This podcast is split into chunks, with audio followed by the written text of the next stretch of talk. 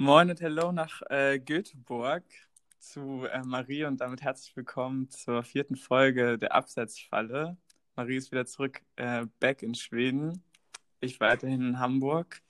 Der 15. Spieltag ist in the books und ähm, ja, wir wollen heute ein bisschen reden über die vielen Ereignisse des vergangenen Wochenendes und das Projekt RB Leipzig. Aber erstmal natürlich, ähm, Marie, wie geht's dir? Wie hast du die Überfahrt ähm, ins Corona-Land Schweden geschafft? Ähm, ja, mir geht's gut. Ich bin gut angekommen, würde ich sagen. Ähm, es war ein bisschen, bisschen ungewohnt, wieder in, ins neue Land einzureisen und direkt schon bei der Ankunft habe ich direkt die Unterschiede gemerkt. Auf einmal tragen die Leute wieder eher keine Maske und ich werde komisch angeguckt, weil ich eine Maske in der Straßenbahn trage. Aber ansonsten ähm, freue ich mich wieder in meinem zweiten Zuhause zu sein. Und ja, Ivan, wir können den Podcast jetzt gerne auch auf Schwedisch weiterführen. Ist gar kein Problem. Okay, zeig mal dein Können. Ja. das Problem ist, dass mein Vater den Podcast, glaube ich, auch hört. Und wenn ich jetzt Schwedisch sprechen würde, will ich mich, glaube ich, dann würde er mich spätestens dann enterben. Deswegen vielleicht doch lieber auf Deutsch. Wieso will er dich enterben? Der lernt selber Schwedisch oder der, der also ich sage, er spricht, er würde selber von sich behaupten, dass er Schwedisch spricht. Und zwar, das ist eine kurze Anekdote, aber letztens hat er mit der, ich glaube, schwedischen Polizei telefoniert, ähm, um halt so Einreisesachen zu klären. Und dann ähm, sagt er immer am Anfang so, ja, ähm, nee, können wir ruhig auf Schwedisch machen, ist gar kein Problem. Und dann redet er einen Satz und dann sind die am Telefon immer, uh, we can speak English, it's no problem. ja, okay. Das, Aber äh, er spricht schon, er spricht auf jeden Fall besser als ich, das muss ich schon zugeben. So lassen sich ja ungefähr meine Spanischkenntnisse zusammenfassen. Aber äh, bevor wir uns hier verrennen, würde ich sagen, ähm, ja, ein kleiner Ausblick, ähm, was die Hörer heute erwartet. Und zwar ähm, wollen wir in der zweiten Hälfte des Podcasts ähm, ein bisschen über das Projekt Rasenballsport oder Red Bull äh, Leipzig sprechen, ähm, die jetzt äh, auch nach der Hälfte der Saison, jetzt in ihrer fünften Bundesliga-Saison, wieder äh, am zweiten Tabellenplatz stehen. Und da gab es ja ein sehr ähm, ja, fulminantes Interview von Mats Hummels unter der Woche vor dem Topspiel gegen Dortmund, was die Gemüter der beiden Fanlager auch nochmal sehr erhitzt hat. Ähm, deswegen äh, rollen wir das ganze Projekt nochmal in der zweiten Hälfte aus, jetzt aber erstmal zum 15. Spieltag und da hat ja auch auf jeden Fall genug Themen parat eigentlich, um hier eine gute Dreiviertelstunde zu füllen. Es ging los am Freitagabend schon mit der Fohlen-Elf gegen, gegen Bayern München und der Rekordmeister wurde tatsächlich nach 2-0-Führung noch gestürzt. Freust du dich dann in solchen Momenten oder ähm, ja, ist die Angst größer, dass äh, Marco Rose dann bei Gladbach bleibt? Ähm, also ich habe mich erstmal gefreut, weil ich mich immer freue, wenn Bayern verliert, muss ich ganz ehrlich zugeben. Und tatsächlich, ähm, Gladbach hat ja einen 2-0-Rückstand gedreht. Mhm. Und der Kommentator meinte im Spiel, dass es das letzte Mal, dass Bayern eine 2-0-Führung verspielt hat, war 2011, 2012 gegen den ersten FC Köln. Und damit hat der erste FC Dortmund damals quasi zur Meisterschaft geschossen, mehr oder weniger. Inoffiziell zumindest. Und deswegen konnte ich mich daran auch noch gut zurückerinnern, weil ich, glaube ich, selber damals im Westfalenstadion stand, als dann die Anzeige aufleuchtete. Köln führt gegen Bayern. Unglaublich. Ich glaube, damals doch mit Podolski. Bin mir nicht ganz sicher. Ähm, Legend. Auf jeden Fall. Und ja, also ich muss sagen, ich finde Gladbach an sich ist irgendwie eine, ist ein sympathischer Verein, auch wenn es die falsche Borussia ist. Aber ähm, die machen irgendwie einen guten Job. Habe ich das Gefühl, ich mag, ich mag Rose, ich mag Eberl und die haben irgendwie eine, eine junge, erfrischende Mannschaft, die coolen Fußball spielen. Und vor allem habe ich immer das Gefühl, dass Gladbach gegen Bayern immer ziemlich gut aussieht. Also es ist ja nicht ja. das erste Mal, dass Gladbach Bayern ein Bein stellt. Ja, generell. Also ähm, Gladbach allein schon deswegen sympathisch, weil sie einfach seit Jahren guten Fußball spielen. Die Saison jetzt vielleicht nicht so erfolgreich wie gerade in der Hinrunde letztes Jahr, aber ähm, ich glaube, als neutraler Fußballfan kann man sich eigentlich immer ein Gladbach-Spiel anschauen, in den meisten Fällen. erwartet einen dann schon ein Spiel mit vielen Toren und mit schönen Spielzügen und äh, einfach gutem Offensivfußball. Ähm, und dass sie das dann auch noch gegen Bayern so äh, mit so einem Rückstand aufs ähm, Feld führen können, das ist natürlich äh, sehr beeindruckend. Ähm, und ja, ja, vor allem, wenn man sich ähm, auch die Spiele anguckt, zum Beispiel Hofmann, der kam damals, ich glaube, von Hoffenheim äh, eigentlich in die, äh, mehr oder weniger in die zweite Mannschaft von Dortmund und hat sich dann ja hochgearbeitet bei Dortmund und wurde dann ja verkauft, weil er sich dann doch nicht ganz durchsetzen konnte. Aber ich denke, das kann ihm auch niemand verübeln gegen, gegen Leute wie Reus und Co. Und auch wenn der jetzt schon, ich glaube, 28 ist, aber das ist ja ein richtig guter Bundesligaspieler und auf jeden Fall. Der hat so stark gespielt. Ähm, und daran merkst du, was Gladbach eigentlich für eine, für eine gute Transferpolitik hat. Ich meine, unter Favre damals, ähm, wie sie sich dann da hochgearbeitet haben. Ich meine, Gladbach stand kurz vorm Abstieg vor ein paar Jahren. Das ist gar nicht so lange her. Das sollte man auf jeden Fall nicht mhm. vergessen. Und wo sie jetzt sind, kann man eigentlich nur. Julian hat, das sehen die Leute nicht, Julian hat eine Snapback auf. aber davor kann Julian eigentlich mal seine Snapback ziehen, würde ich mal sagen. Auf jeden Fall tue ich jetzt äh, auf. Er hat es gemacht. Ich habe es gesehen. ähm, nee, also ich finde es auf jeden Fall auch ähm, sehr beeindruckend, dass der Erfolg auch nachhaltig ist. Und ich glaube auch, dass ein großes Ding ist, dass die Spieler auch bleiben. Also die Transferpolitik ist halt einfach sehr nachhaltig und gut. Und ähm, so leid es mir tut, natürlich für deine Borussia, ist es halt schon so, dass man als Gladbach-Spieler nicht unbedingt äh, jetzt nach einer guten Saison mehr den, den Sprung zu Borussia Dortmund machen muss, sondern äh, du hast da halt ähm, die nachhaltige Perspektive, Champions League zu spielen oder zumindest Europa League zu spielen. Und ähm, ja, also diesen nächsten Schritt musst du gar nicht machen und das ist ja eigentlich der größte Ritterschlag, den man quasi als Mittelklasse äh, mittlerweile ähm, kommen kann. Ähm, aber Bayern war ja nicht der, der einzige Favorit, der, der gestrauchelt ist. Ich habe gerade mal auf die Tabelle geguckt und gesehen, dass die ersten drei, also Bayern, Leverkusen und Leipzig, alle Punkte gelassen haben. Also natürlich auch wegen dem glorreichen SVW, immer Toprak, absolute Legend. Aber ähm,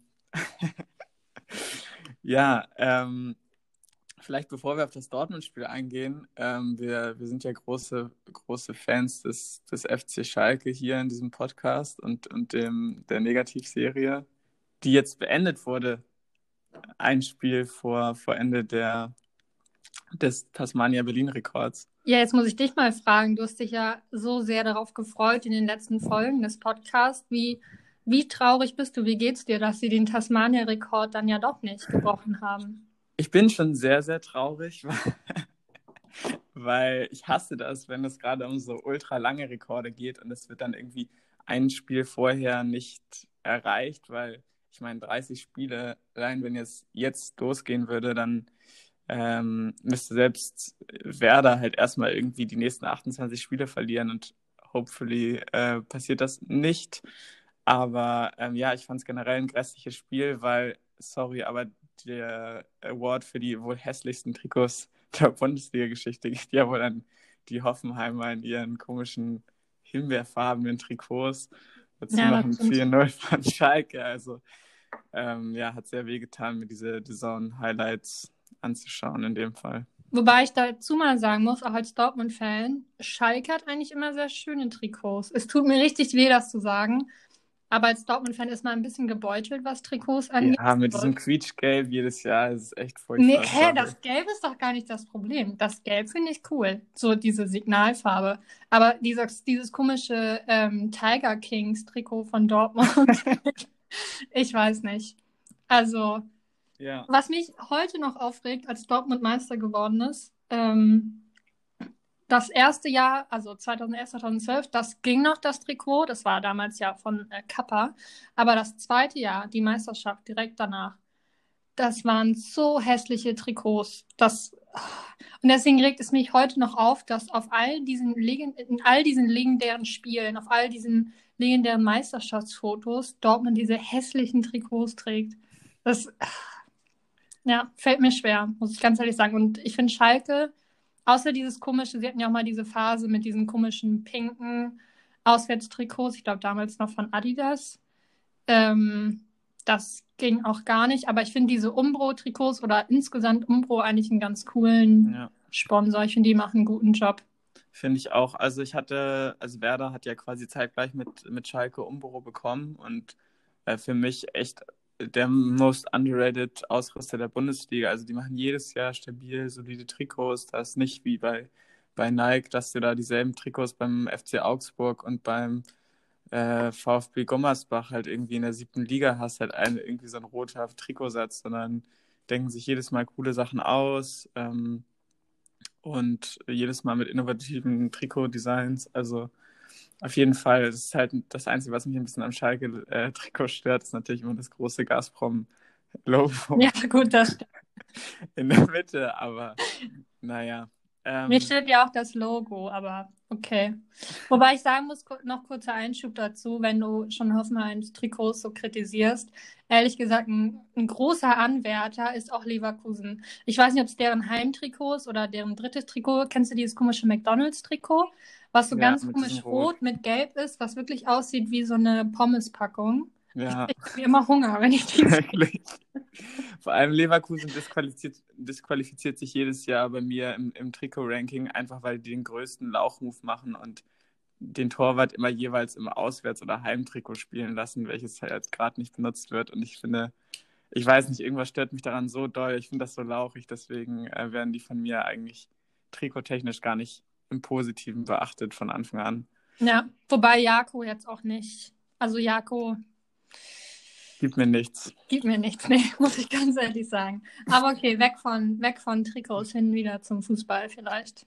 Ja, Schalke mit einem, mit einem 4-0-Sieg. Eigentlich mehr oder weniger sang- und klanglos. Also Hoffenheim in der ersten Halbzeit vor allem noch mit relativ vielen Chancen.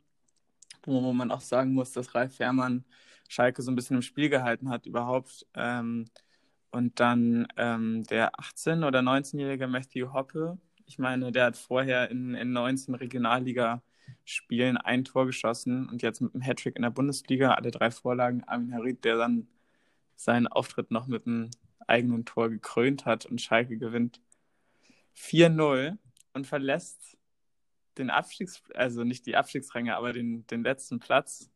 Das ist auch eigentlich krass in dieser Bundesliga-Saison, dass ein Sieg in der ganzen 15 Spieltag alten Saison reicht, um nicht mehr Letzter zu sein. Also da gehen Grüße nochmal raus an die äh, Mainzer. Aber ja, weiß ich nicht. Ist das nachhaltig bei Schalke oder kommt jetzt äh, Ketchup-Flaschenmäßig der, der Turnaround oder glaubst du, die werden da bis zum Ende unten in der Abstiegszone rumkrebsen? Also ich glaube, sie werden trotzdem ähm, gegen den Abstieg kämpfen. Also gut, das machen sie ja jetzt eigentlich auch schon. Ich glaube nicht, ich kann mir nicht vorstellen, dass Schalke jetzt auf einmal so eine Siegesserie von zehn Siegen in Folge mhm. startet, wobei ich sagen muss, ähm, als ich als ich das Spiel gesehen habe, beziehungsweise als ich Konferenz geguckt habe und auf einmal führt Schalke, dachte ich so, was ist denn jetzt hier los? Und das, was ich so krass fand, du hast das mit Hoppe schon angesprochen, hast du die Tore gesehen? Ja. Also der macht diese Tore da rein, als wäre er irgendwie als wäre er mir 29 und hätte schon drei Champions League Songs ja. gespielt, lupft er die eiskalt über den Torwart rüber. Ähm, da muss ich wirklich sagen, Respekt. Also das, ich könnte mich mir selber nicht so gut vorstellen, ja. einen Torwart in der Bundesliga und dann mache ich mal eben drei Tore. Das war schon, das hat mich schon sehr da überrascht. Ich würde es mir auf jeden Fall wünschen, dass Schalke ähm, die Liga hält, klar, aber ich kann mir nicht vorstellen, dass, dass da jetzt, also ich glaube nicht. Ich glaube, sie werden weiter gegen den Abstieg kämpfen, muss ich ganz ehrlich sagen. Ja, wird man jetzt sehen müssen. Also ich fand, Hoffenheim war quasi so ein bisschen der perfekte Gegner auch jetzt für dieses Spiel, weil ja. ähm, selber sehr, sehr schlecht ähm, weiterhin, also Platz 14 mit nur 15 Punkten. Da hatten sie sich gerade, glaube ich, unter ähm, Sebastian Höhnes mehr versprochen dieses Jahr und das ging ja auch gut los mit dem Sieg gegen Bayern Anfang der Saison. Seitdem gefühlt kein einziges Spiel mehr gewonnen. Ähm, und ähm, ja, so ein Schalke in, in einem Duo-Die-Spiel, dass es dann so hoch ausgeht, ähm, hätte ich natürlich auch nicht erwartet, aber auf jeden Fall Matthew Hoppe. Ich meine, jetzt nicht zu viel äh, erwarten von ihm in den nächsten Wochen, aber wie er die Tore macht, ist auf jeden Fall ähm, sehr beeindruckend. Äh, Gerade auch das, das 3-0 da mit dem Außenriss, gar nicht mal so spektakulär, aber einfach ähm, so am Torwart vorbeigeschoben. Sehr, also sehr abgeklärt auf jeden Fall. Yes, und ähm, damit vielleicht, oder willst du noch was zum Schalke-Spiel sagen? Ich glaube, wir haben alles, haben alles gesagt. Also, wie gesagt, ich drücke den Schalkern die Daumen, aber ich sehe es ein bisschen wie du. Ähm, ich glaube, genau, Hoppe ist, glaube ich, 19, hat sonst eigentlich eher nur Regionalliga gespielt und wer jetzt erwartet, dass das der US-amerikanische Lewandowski wird oder jetzt schon ist, ich glaube, den muss man ein bisschen enttäuschen. Wer weiß, vielleicht entwickelt Der er spielt ja schon in Bremen außerdem. Ach so. ich dachte, den nennt ihr irgendwie Pumuckel, aber okay. wow, okay. Wobei ich sagen muss, Sargent, also den finde ich richtig gut. Oder beziehungsweise ich finde ihn am besten von Werder Bremen momentan. Ob das schon das sich gut verdient, weiß ich ehrlich gesagt nicht. Aber okay. Schnell weiter. Ähm, Schnell weiter. Vielleicht ein bisschen hochklassigeren Fußball, als äh, man ihn von Werder erwarten kann.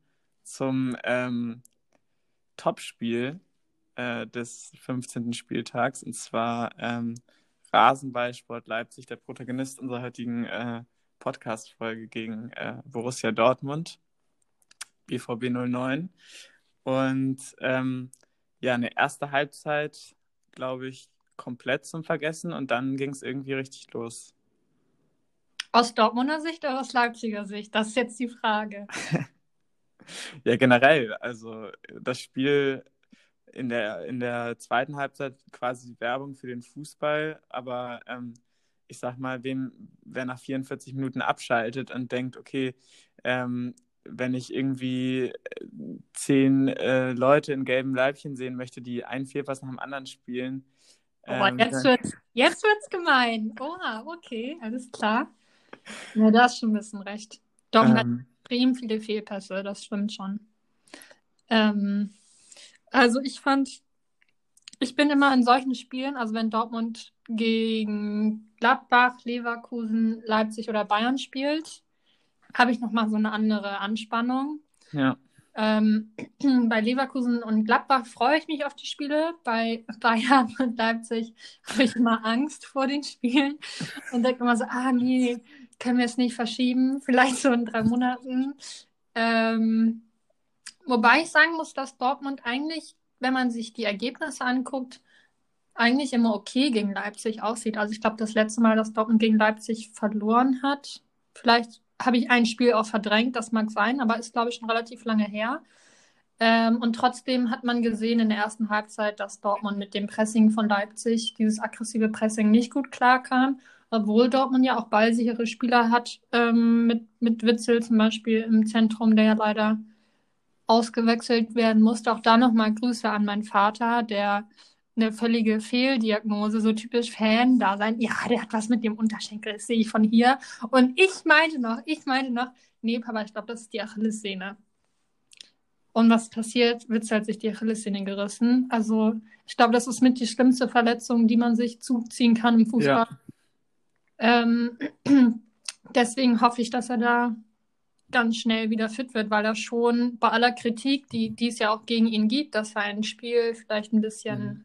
man kann sagen, langweilig ist, dass es sehr auf Sicherheit bedacht ist, ist er, finde ich, trotzdem ein sehr wichtiger Spieler fürs, fürs Dortmunder Spiel, der super viel Stabilität gibt. Und gerade mit Spielern, wenn du, die du vorne hast, mit Reina und Sancho, die ja teilweise auch sehr risikoreich spielen, brauchst du, finde ich, im Zentrum Spieler, die viel Sicherheit ausstrahlen. Und ich finde, Witzel tut das eigentlich seitdem er zu Dortmund gewechselt ist. Insofern bin ich gespannt, wie es da weitergeht. Aber vielleicht, um mal wieder zurück zum Spiel zu kommen. Also, man, ich finde, Dortmund ist in der ersten Halbzeit schwer mit Leipzig zurechtgekommen, hat, hatte super viele Fehler, wie du selber schon sagt, das, sagst. Das Leipziger Spiel an sich ist ja auch ähm, durch dieses aggressive Pressing, ich sag mal, sind selbst im Leipziger Spiel viele Fehler, aber ich glaube, das ist ja auch nicht Also Nagelsmann sieht das, glaube ich, nicht als Problem. Ne? Es geht ja immer nur darum, wie, wie schnell du den Ball nach dem Fehlpass dann eigentlich wieder gewinnst. Und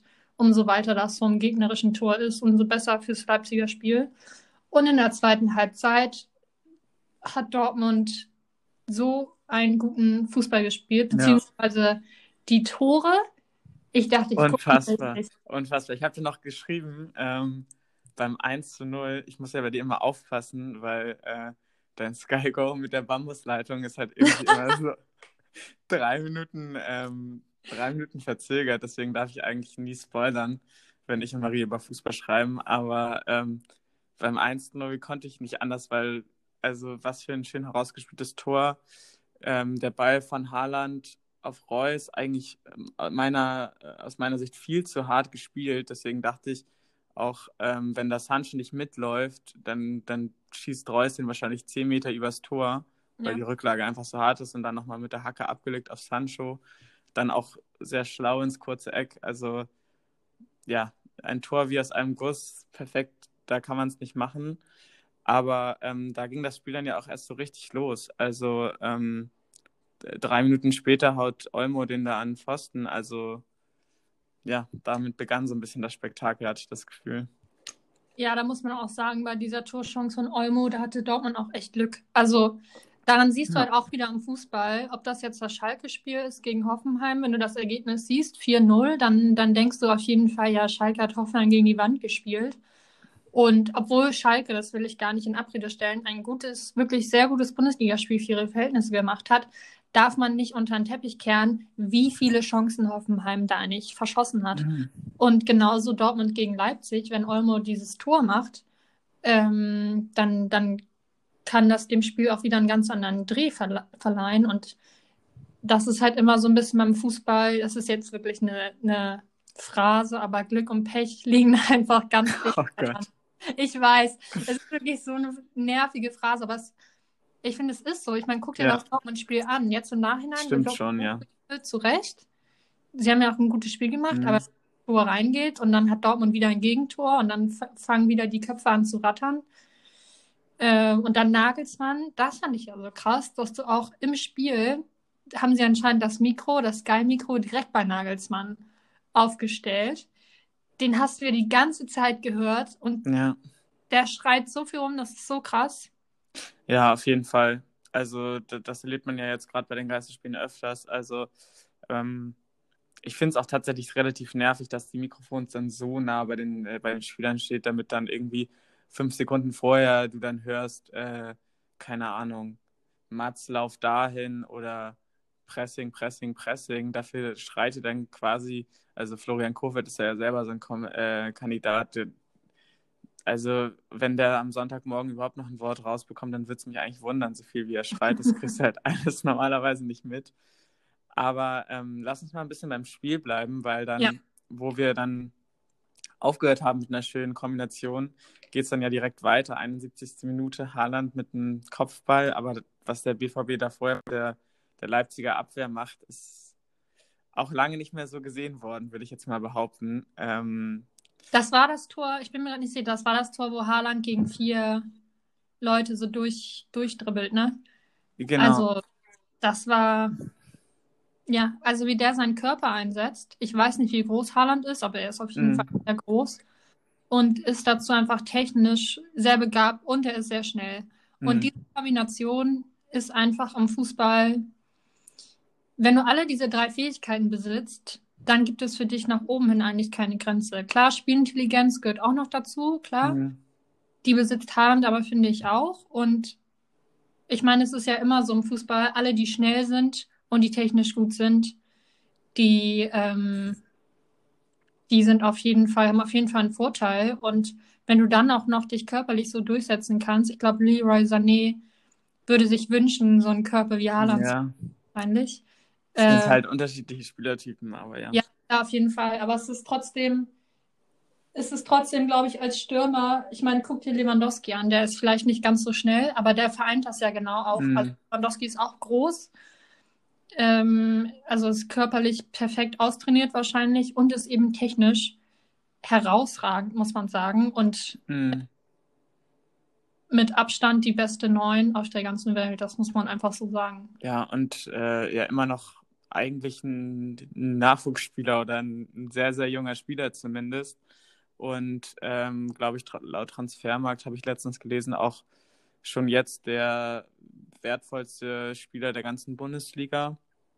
Macht dann auch noch das 3-0, aber durch 2-0 war das Spiel ja eigentlich schon entschieden, mehr oder weniger. Das plätscherte dann so ein bisschen vor sich hin. Schöner Pass von Reus, Haaland umkurvt dann nochmal Gulaschi und schiebt ein und äh, Sörlot dann mit dem, dem Schlusspunkt mehr oder weniger aus dem Nichts. Ähm, das 3-1 nochmal, der Ehrentreffer. Aber wie erklärst du dir das, dass, dass mh, so eine Leistung jetzt auf den Platz liefern konnte, nachdem es ja schon so ein bisschen, ja, schwierige Wochen oder schwierige Zeiten waren, währenddessen Leipzig eigentlich wie in den letzten Jahren auch sehr solide vom Start äh, to Finish ähm, ja so durchmarschieren konnte und gerade dieser dieser extreme Unterschied zwischen den beiden Halbzeiten, wie erklärst du dir das? Ähm, ja, wie ich, wie ich vorhin schon meinte, dass, dass Dortmund, obwohl man es eigentlich gar nicht so glaubt, aber doch ganz gut mit Leipzig Spielweise zurechtzukommen scheint. Mhm. Das muss man schon sagen. Das war ja auch in der letzten Saison so, ähm, dass sie zumindest da jetzt nie, nie eine Klatsche kassiert haben. Und ich glaube, man hat schon im Vorfeld gemerkt oder auch im, im Nachhinein des Spiels, dass das schon ein sehr wichtiges Spiel für Dortmund war. Und wie Leipzigs Trainer Nagelsmann das vom Spiel oder nach dem Spiel gesagt hat, das war auf jeden Fall ein klassisches Sechs-Punkte-Spiel. Und ich glaube, Dortmund liegt die Rolle des Herausforderers auch eher. Und ich glaube, ähm, die konnten sie sich, die haben sie sich selbst vielleicht vor dem Leipzig-Spiel so ein bisschen zugeschrieben. Ich glaube, Zorg meinte selber vor dem Spiel, wir sehen uns als Jäger und nicht als Gejagter. Gut, da gibt ihm natürlich auch die Tabellenposition irgendwo Aber war recht. es nicht so, dass Dortmund und, in den letzten Jahren auch gerne mal 5-0 gegen Bayern verloren hat in der Rolle des Außenseiters? Richtig, richtig. Aber Bayern ist halt einfach, ich finde, für Bayern gelten halt diese Fußballregeln mhm. nicht, weil Bayern ist halt einfach gut. Das ist also, weißt du, eine gute Expertenmeinung. Das ist, ja, wie ja. willst du das sonst sagen? Bayern spielt schlecht und gewinnt trotzdem gegen Dortmund. Das ist es ja. Bayern spielt das nicht stimmt. am Limit und Dortmund spielt am Limit und Bayern gewinnt 2-0. Ja. Das ist. Ähm, und deswegen glaube ich schon, dass Dortmund dass im Vorhinein, glaube ich, klar gemacht wurde, dass sie dieses Spiel gewinnen müssen, um vorne dran zu bleiben. Und ich finde, das hat man in der zweiten Halbzeit auch gesehen. Emre Can, Dortmunder Legende, ähm, der hat so ein geiles Spiel gemacht, fand ich. Und ich ja. liebe einfach diesen Spielertypen. Auch nochmal äh, auf Shoutout an, an Thomas Delaney. Also ich habe selten einen Spieler gesehen, der sich so da ja. reingehaut hat. Dem war es ja wirklich komplett egal, ob er das Spiel vorzeitig mit einer roten Karte verlässt. Also jeden Zweikampf angenommen, auch mit gelber Karte nochmal ordentlich ausgeteilt. Also ich glaube, auch er hatte einen, einen großen Anteil daran, dass Dortmund so ungefährdet diesen Sieg einfahren konnte. Ja, und du hast es auch danach, ich, du hast es auch danach zum Beispiel bei Instagram bei den Spielern gesehen, was sie in ihre Stories gepostet haben, dass das auf jeden Fall ein besonderes Spiel war und dementsprechend hat Dortmund das, glaube ich, gut angenommen und Leipzig, das muss man ja auch sagen, es fällt mir immer schwer, mich in Leipzig hineinzuversetzen, aber ich mhm. glaube, ähm, Leipzig muss sich davon ja nicht ja. beirren lassen. Jetzt haben sie mal verloren, ansonsten spielen sie eine sehr starke Saison. Und ich glaube, dass, dass es immer, dass du immer mal eine Delle drin hast und die war jetzt halt gegen Dortmund. Weil es auch schwierig ist, dieses, diese Siege ja. aufrechtzuerhalten, dass sie selbst bei einer Mannschaft wie Bayern ähm, und Leipzig, Leipzig hat auch mit der Belastung zu kämpfen. Ich glaube, Leipzigs Spielweise ist auch sehr intensiv im Vergleich zu anderen Mannschaften. Ja. Insofern ist es, glaube ich, normal, dass sie, also ich sag mal so, gegen Dortmund kann man auch verlieren. ja, klar kann man gegen Dortmund verlieren, aber nichtsdestotrotz in der Saison, wo Bayern wahrscheinlich schwächelt wie nie, auch jetzt unabhängig von Punkten und Toren und Siegen, sondern du merkst es einfach, wenn du gegen Bayern spielst. Es ist dieses Jahr nicht dasselbe wie in den letzten Jahren, da hatten wir ja auch vor zwei Folgen schon drüber gesprochen. Und äh, wenn die dann patzen und solche Ausrutscher haben, ähm, dann musst du halt als Zweitplatzierter da sein. Und das macht mir halt ehrlich gesagt auch ein bisschen Sorgen. Natürlich war ich auch in dem Spiel für Dortmund, keine Frage. Aber wenn wir irgendwann mal ähm, einen anderen Meister wieder sehen wollen als Bayern, dann musst du halt solche Spiele gewinnen und auch mal ein bisschen Druck auf Bayern ausüben, dass man irgendwie dass Bayern nicht Herbstmeister ist, sondern halt RB. Ähm, und da hatte ich mir doch.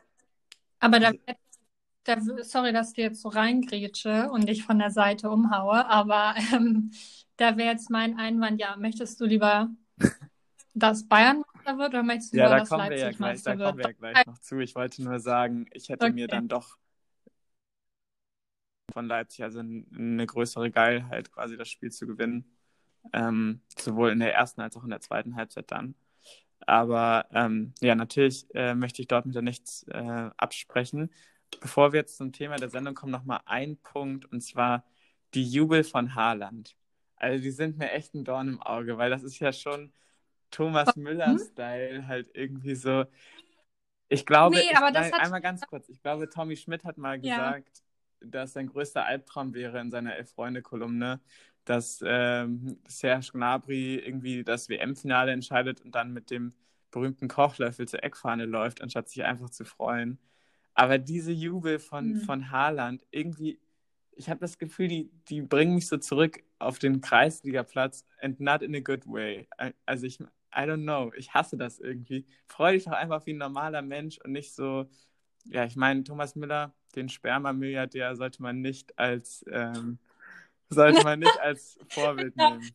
Diese, ich glaube, dieses, dieses Wort verstehen jetzt viele nicht, die nicht wissen, was Thomas Müller in seiner Freizeit macht. Er könnte jetzt Pornodarsteller sein oder wie kommt das drauf? Nee, also der hat ja so ein paar Ähm, Rennpferde, die dann halt irgendwie sehr äh, lukrative Spermien haben, die er jetzt irgendwie verkaufen möchte.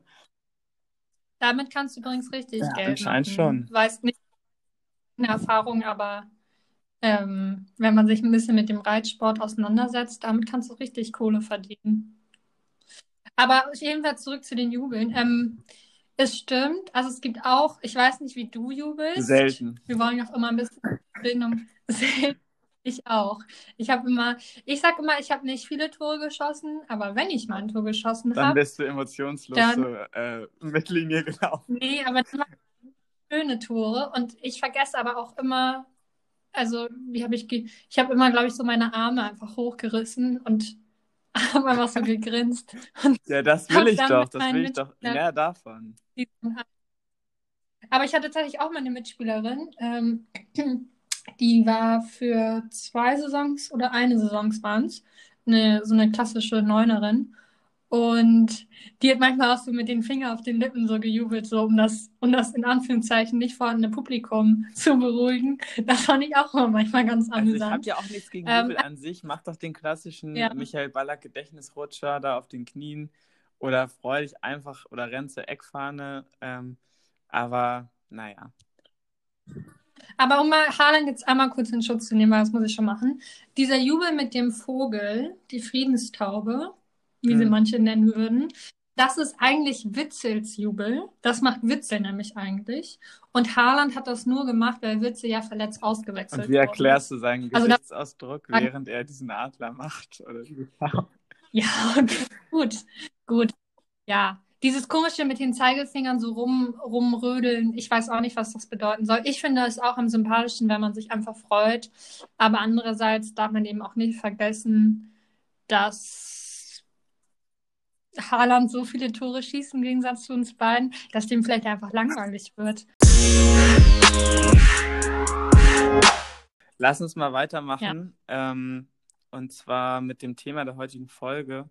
Und zwar würden wir uns gerne nochmal mit dem Rasenballsport Leipzig auseinandersetzen. Da gab es ja, ähm, wie schon vorhin angedeutet, ein ja, sehr interessantes Interview vom Dortmunder Verteidiger Mats Hummels, ähm, der wortwörtlich meinte, er wäre ein Fan vom, äh, was in Leipzig sportlich passiert und wie sich der Verein entwickelt hat, einfach weil dort gute Arbeit gemacht wird. Geld alleine ist dafür keine Garantie, war das Zitat. Und ich glaube, gerade wenn man die Historie zwischen den Dortmunder Fans und, und RB Leipzig kennt, dann weiß man, dass ja die Kritik quasi ähm, schon geschrieben war, bevor er den Satz beendet haben konnte. Ähm, und wieso Leipzig immer noch so verhasst ist unter den deutschen Fußballfans, das werden wir jetzt in den nächsten gut 20 Minuten, denke ich mal, ein bisschen behandeln. Ähm, vielleicht für dich als Dortmund-Fan als kleiner Einstieg, wie hast du die, die Aussage aufgenommen? Was war so der erste Gedanke, der dir durch den Kopf ging? Ähm, also ich bin im, in meiner Freizeit bin ich viel im Dortmunder Schwarz-Gelb-Forum unterwegs. Ähm, und da wurde Hummels ziemlich, ziemlich kritisiert, wobei er, das muss man auch sagen, bei Dortmund-Fans nach seinem, nach seinem Bayern-Ausflug auch nicht mehr der beliebteste Dortmund-Spieler ist, glaube ich. Zumindest auf jeden Fall bei den Ultras nicht. Insofern wurde es schon kritisiert mit dem Hinweis, dass, dass Hummels sowieso, dass Hummels Ansichten vielleicht sowieso im, bei den Dortmunder mhm. Ultras insgesamt gut ankommen ich glaube, man kann das vielleicht trennen. Ich kann aus, aus Spielersicht kann ich verstehen, dass man sich erstmal grundsätzlich, wenn man das Leipziger, alle Leipziger Hintergründe oder muss man sagen, alle Red Bull Hintergründe mal zur Seite schiebt, dass man sich als Spieler schon wünscht, dass man eine ausgeglichene Liga hat oder mehrere Spitzenvereine hat und eben es nicht nur ein Zweikampf ist, Dortmund gegen Bayern, sondern vielleicht eher Premier League-like, dass man fünf, vielleicht sechs, wenn Arsenal sich mal wieder Mühe gibt, Vereine hat, die um die Meisterschaft mitspielen, weil das einfach die Liga spannender macht und dich selber ja als Spieler auch weiterbringt. Es bringt überhaupt nichts, wenn du eigentlich immer nur zwei Spiele in der Saison hast, wo du richtig gefordert wirst. Ja. Also nicht, dass es bei Dortmund aber das kann ich schon erstmal grundsätzlich so verstehen. Nur, das muss man eben auch sehen, man, ich finde, man kann von einem Spieler wie Hummels, der eigentlich schon in der Lage ist, über den Tellerrand hinauszublicken, der das ja auch von sich selber beansprucht in Interviews, ähm, schon erwarten, dass man sich auch kritisch mit den Hintergründen auseinandersetzt, warum ein Verein dort oben ist und das dann auch kritisch eben hinterfragt. Und das ist auf jeden Fall in dem Interview hat in dem Interview nicht stattgefunden und deswegen wurde er auch von den Dortmund-Fans oder von manchen Dortmund-Fans kritisiert. Ich glaube grundsätzlich, das hast du ja auch schon vor, vor unserem Podcast gesagt und die Wahrnehmung habe ich auch in meinem persönlichen Umfeld, dass immer weniger Leute eigentlich das Leipziger Modell hinterfragen. Selbst wenn mal wieder irgendwie der gefühlt 20. Spieler von Salzburg nach Leipzig wechselt, interessiert es eigentlich auch keinen mehr.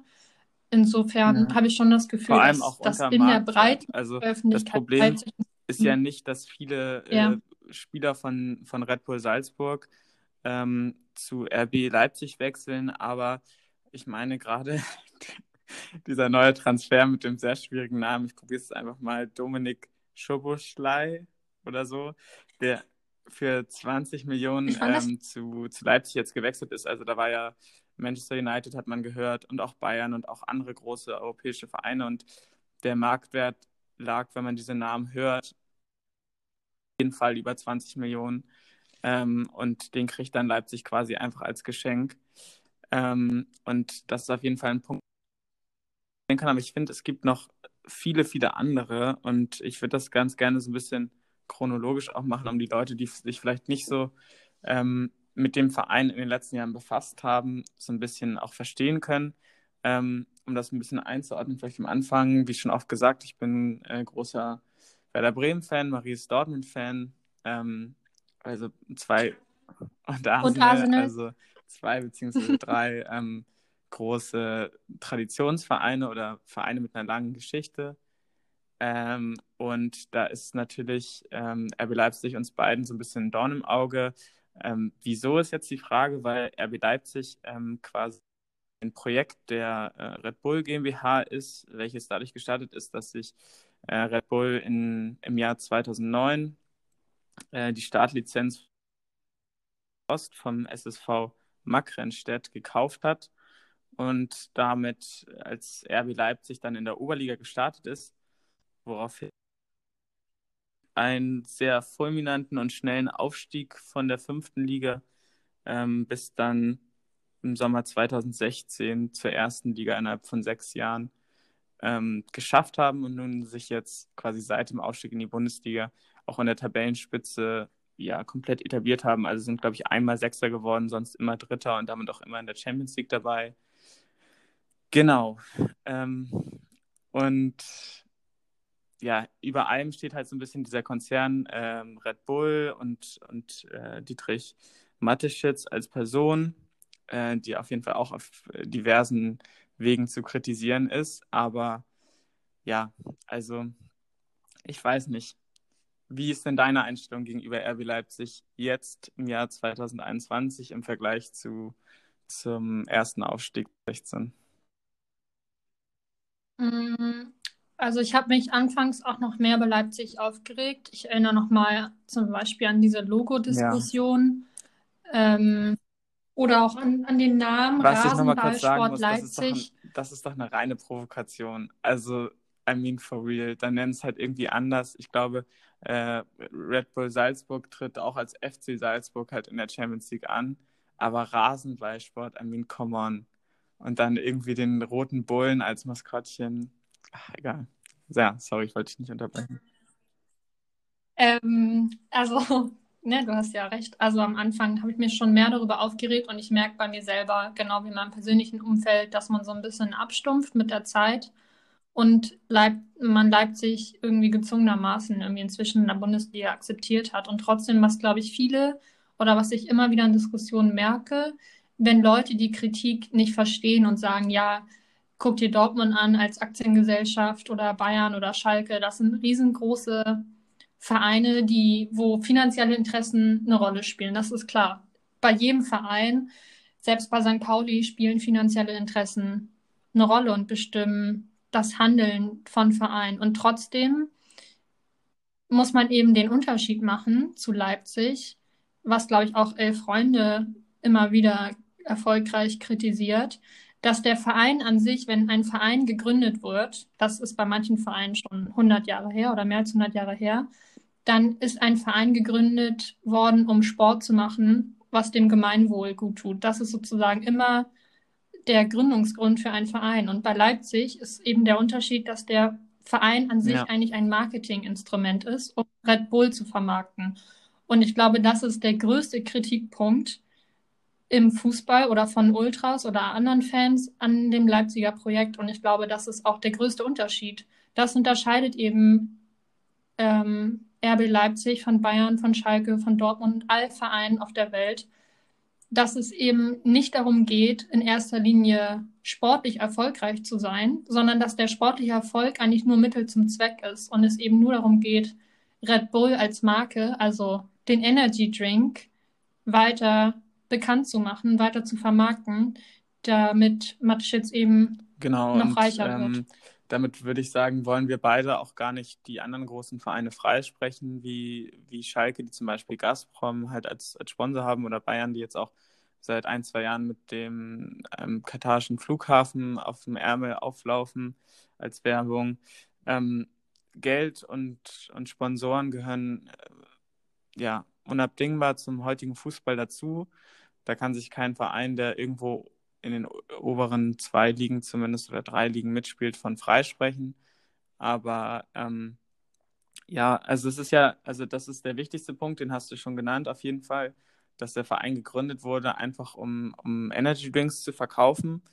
Aber ähm, es ist halt auch einfach ein, ein, großer Mittelfinger an die Fairness in der Bundesliga, weil ähm, so, so sehr man Bayern hasst und so sehr man hofft, dass jetzt ein neuer Meister kommt, und damit sind wir halt beim, beim Thema von vorhin, ist Bayern äh, hat alle finanziellen Mittel und Hebel genutzt, wie jeder andere Bundesligist auch, und hat sich einfach in den letzten 50 Jahren seit Einführung der Bundesliga halt einfach sportlich dieses Standing auch verdient, muss man sagen, und auch durch die, die Arbeit im Management. Also das kommt ja nicht von irgendwoher schon.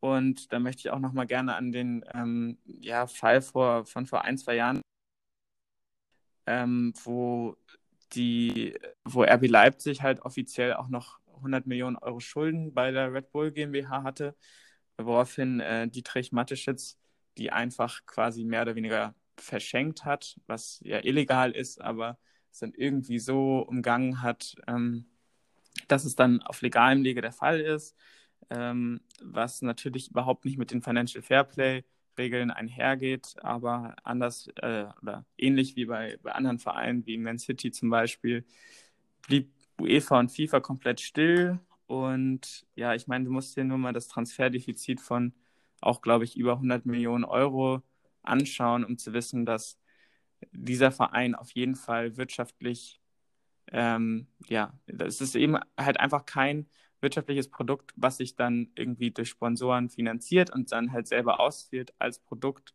äh, Fußball in Leipzig oder Rasenballsport Leipzig, sondern es ist zu 100% abhängig von den Mathe-Schützen-Millionen. Und das ist so ein bisschen das, was mich so stört, dass es einfach unfair ist. So.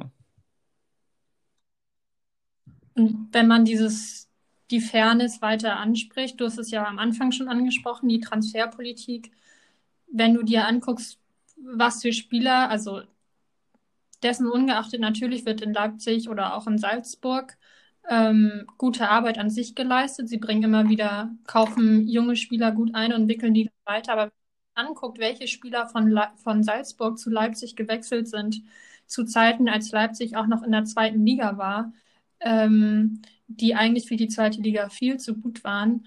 Und dann merkst du einfach, dass natürlich das den Transfermarkt irgendwie ja.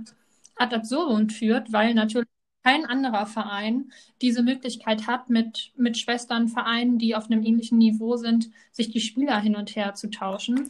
Und ich glaube, wenn man, mir jetzt nicht aufgeschrieben, aber wenn du dir die Spieler anguckst, sei es Sabitzer, sei es Navigator, sei es Haidara, sei es Gulaschi, alleine diese Spieler, die inzwischen teilweise Weltklasse-Format haben, sind von, von Salzburg zu Leipzig hin und her gewechselt. Es gab auch mal diesen komischen Fall, ich bin da nicht ganz mit vertraut. Der hat sich auch sportlich nie bezahlt gemacht. Ich glaube, der hieß Quaschner.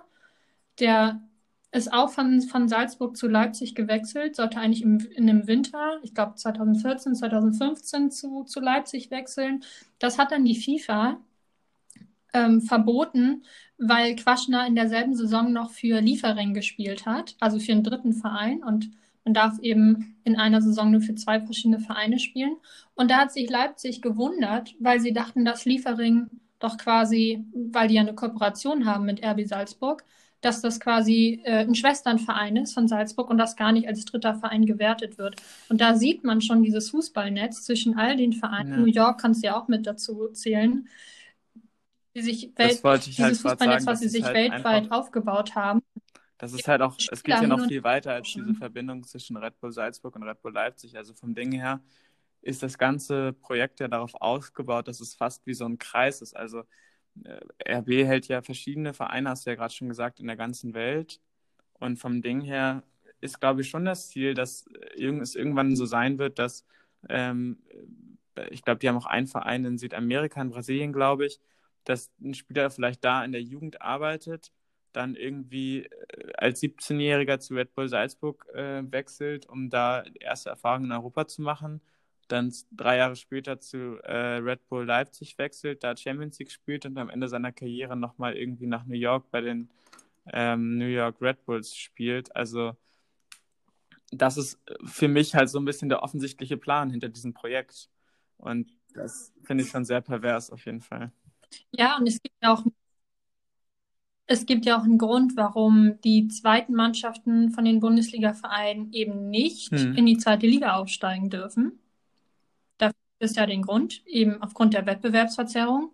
Und Leipzig umgeht das eben auch. Man muss aber auch sagen, du meintest vorhin, man, man, soll sich, man soll auch den eigenen Verein kritisch hinterfragen. Das stimmt sicherlich. Und dazu gehört dann aber auch der Verband DFB und die FIFA, die es nicht auf die Reihe bekommen oder ein oder zwei Augen da immer wieder zudrücken, wenn es ums Leipziger Modell geht. Das muss man schon sagen. Weil ich glaube, man hätte auch etwas strenger reagieren mhm. können, gerade als DFB ähm, oder auch als DFB, was, was das Logo anging, was den Namen anging, was die Lizenz anging. Das sind alles Dinge, wo, wo die Verbände ein oder zwei Augen zugedrückt haben bei Leipzig. Und was vielleicht auch nochmal ein dritter großer Kritikpunkt ist, das sind die BIN-Strukturen vom Verein. Ähm, wir haben es anfangs schon angesprochen, dass der Verein an sich eher als Marketinginstrument dient und eben nicht als Verein. Und dementsprechend haben die Mitglieder von, von Leipzig eben auch kein Mitspracherecht, sondern Mitspracherecht hat quasi Red Bull. Und das ist eben auch ein relativ großer Unterschied wenn man sich zum Beispiel die Mitgliederversammlung bei Bayern anguckt, wenn Hoeneß wieder ähm, auf dem heißen Stuhl sitzt und dann von den Mitgliedern kritisiert wird und theoretisch auch abgewählt werden kann, das kann bei Red Bull nicht passieren. Und das ist eben auch ein großer Unterschied. Und da kann man vielleicht auch ähm, zugegeben den sehr großen Bogen zur Politik spannen. Aber das gilt für jede Institution, für jede Organisation, für jeden politischen Akteur, dass die Binnenstrukturen eigentlich demokratisch sein müssen. Und bei jeder Organisation und Institution, bei dem das nicht der Fall ist, bei der das nicht der Fall ist, wird das meistens kritisiert. Und natürlich gilt das für Fußballvereine wie für jede andere internationale Organisation. Und das ist eben bei Leipzig nicht der Fall. Und dementsprechend finde ich es auch gerechtfertigt, wenn Vereine dieses Modell und, eben ähm, kritisieren. quasi über diese äh, drei großen Punkte hinaus ähm, als Kirsche on top möchte ich nicht äh, unerwähnt lassen, dass auch der Besitzer von Red Bull, der Österreicher Dietrich Mateschitz, ähm, ja sehr enge Verbindungen ähm, zur, äh, zu rechten Parteien ähm, in Österreich hat und unter anderem auch mehrere Medien ähm, dort hält oder besitzt, wie zum Beispiel Servus TV, die quasi auch seit der Corona, also seit Ausbruch der Corona-Pandemie ähm, ja konträr zu jeder Wissenschaft irgendwelche Bilder und, ver und verharmlosende Rhetoriken schüren. Ähm, ja.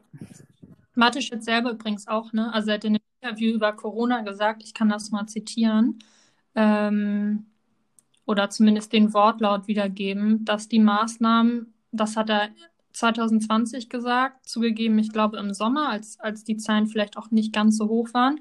Da waren ja aber auch in Österreich die Geschäfte offen und da hat er gesagt, ähm, dass die Maßnahmen der Regierung so wäre, als würde man ihm selber ins Knie schießen um ihm dann einen Kredit anzubieten, Kredit anzubieten für eine Operation.